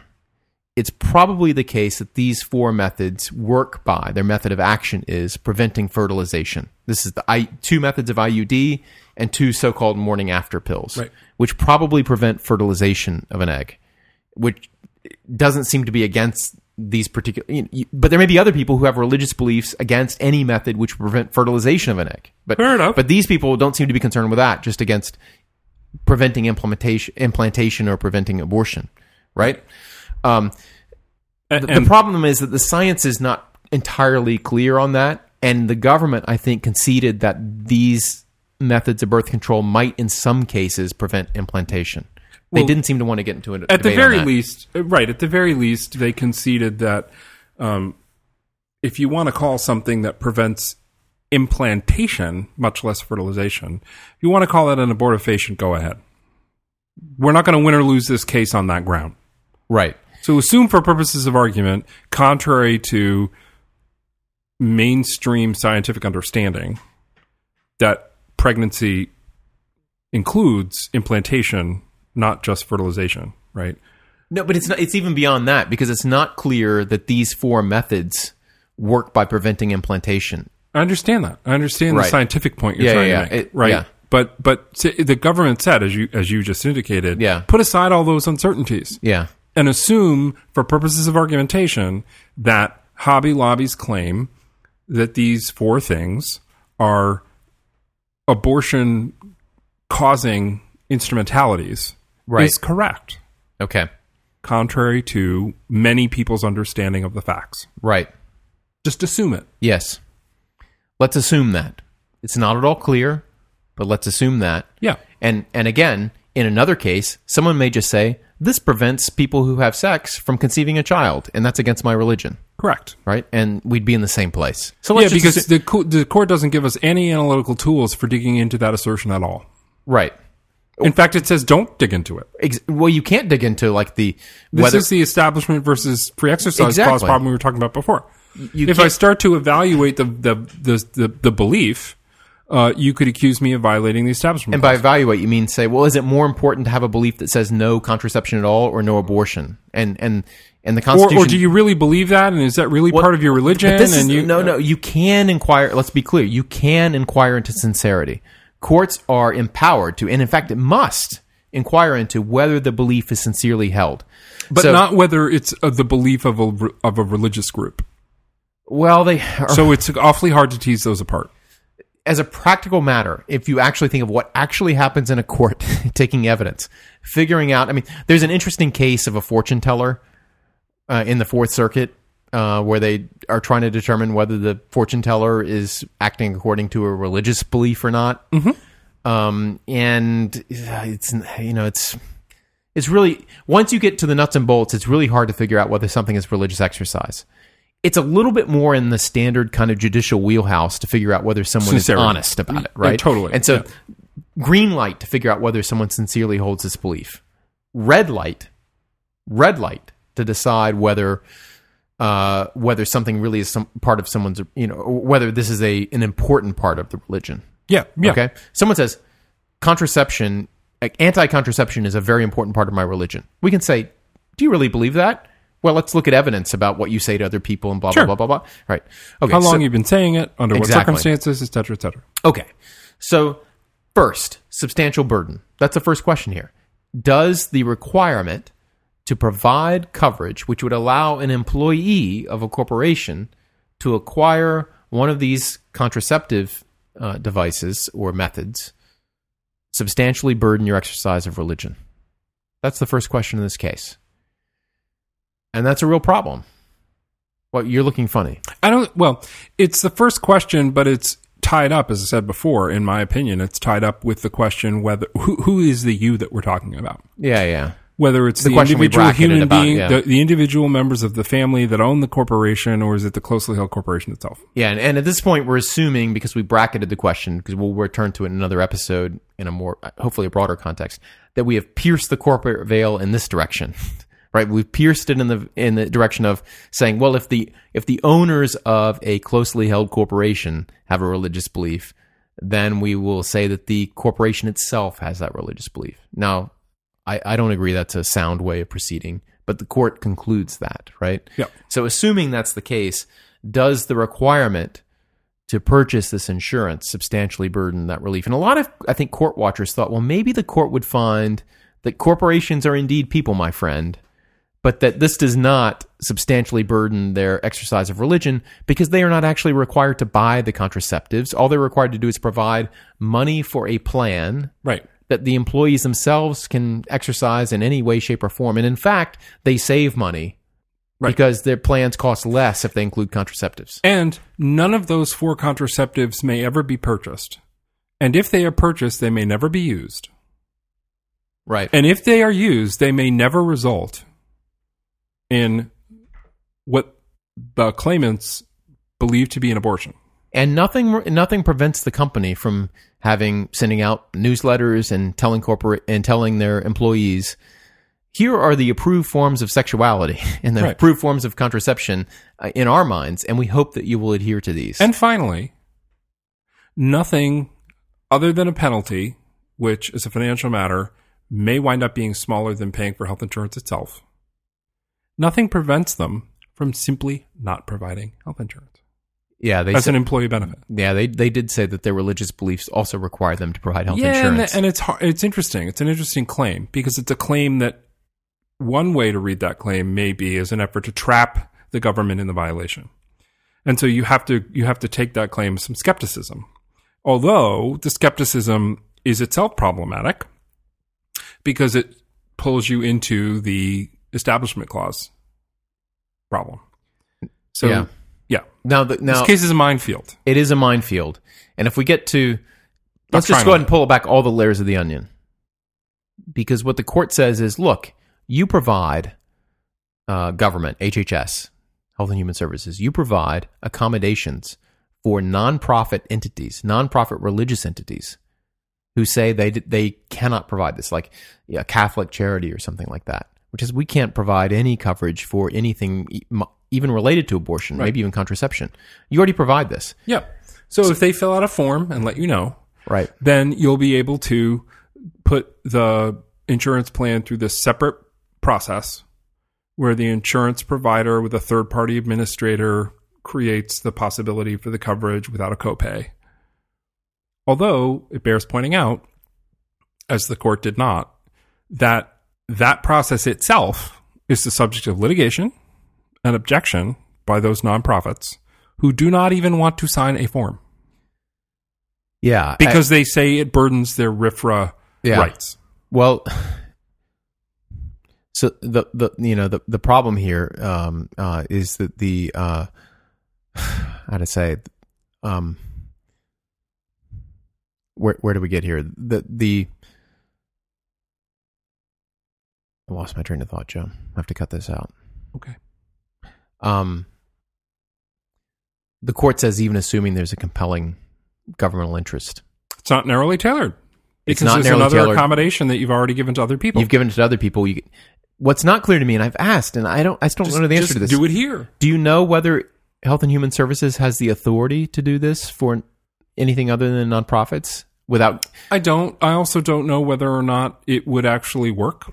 Uh, I mean, it may be that one of the many ways in which, in which the court was um, quite imprudent and quite uncautious, quite immodest in its holding, uh, was it, it could have, even with all this, it could have said, uh, in light of what we've just concluded, we vacate and remand.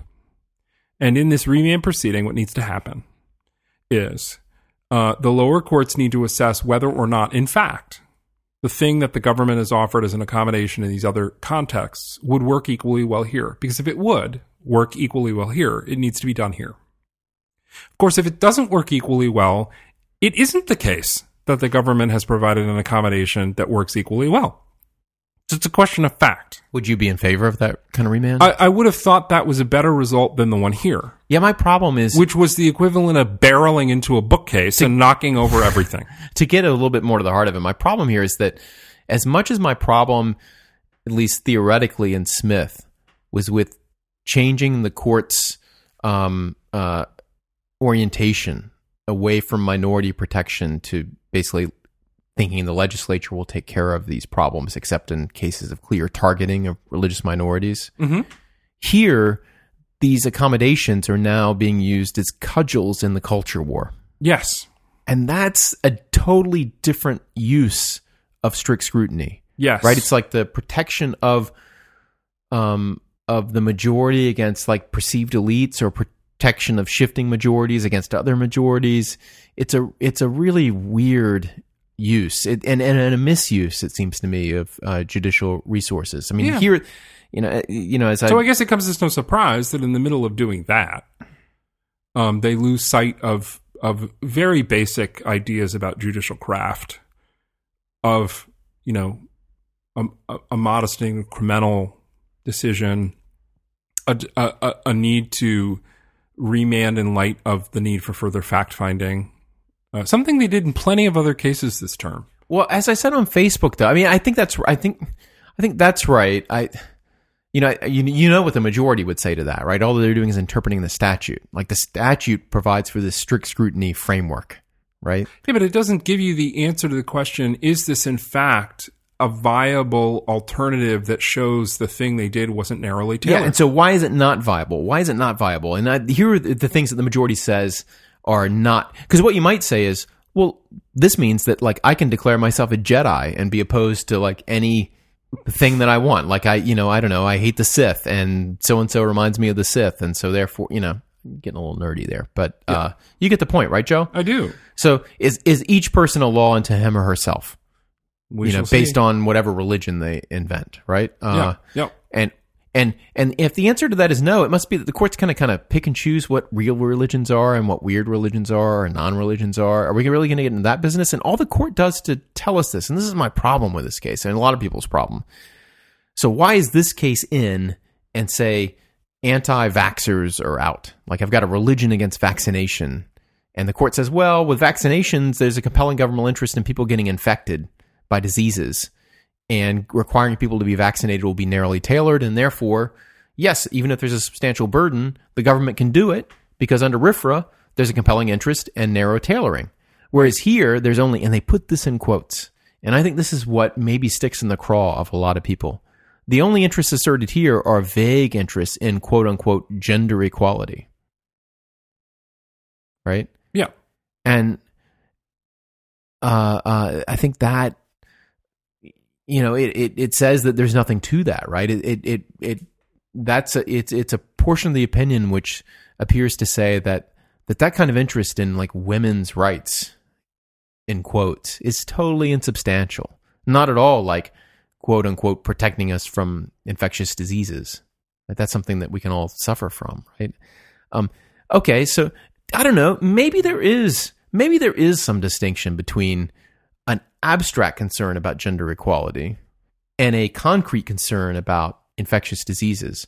But what is that principle? If I'm a suppose I'm a district judge, how am I going to decide, right, whether this religious interest is one that is a real religious interest or is an insubstantial one that can be rushed aside for various interests? That yeah. so one other thing that comes up is well what about um, i don't know a religion that says um, i don't know no no white people right or no asian people or you know pick your racial group that you want to discriminate against uh, can they do that and and this is the one area other than taxes on which the court tells us no no accommodations will be granted there they say there is there is a clearly compelling governmental interest in protecting against private discrimination by race and preventing discrimination by race, uh, according to race, is narrowly tailored to achieving that objective. So it's almost a tautology, Right. right?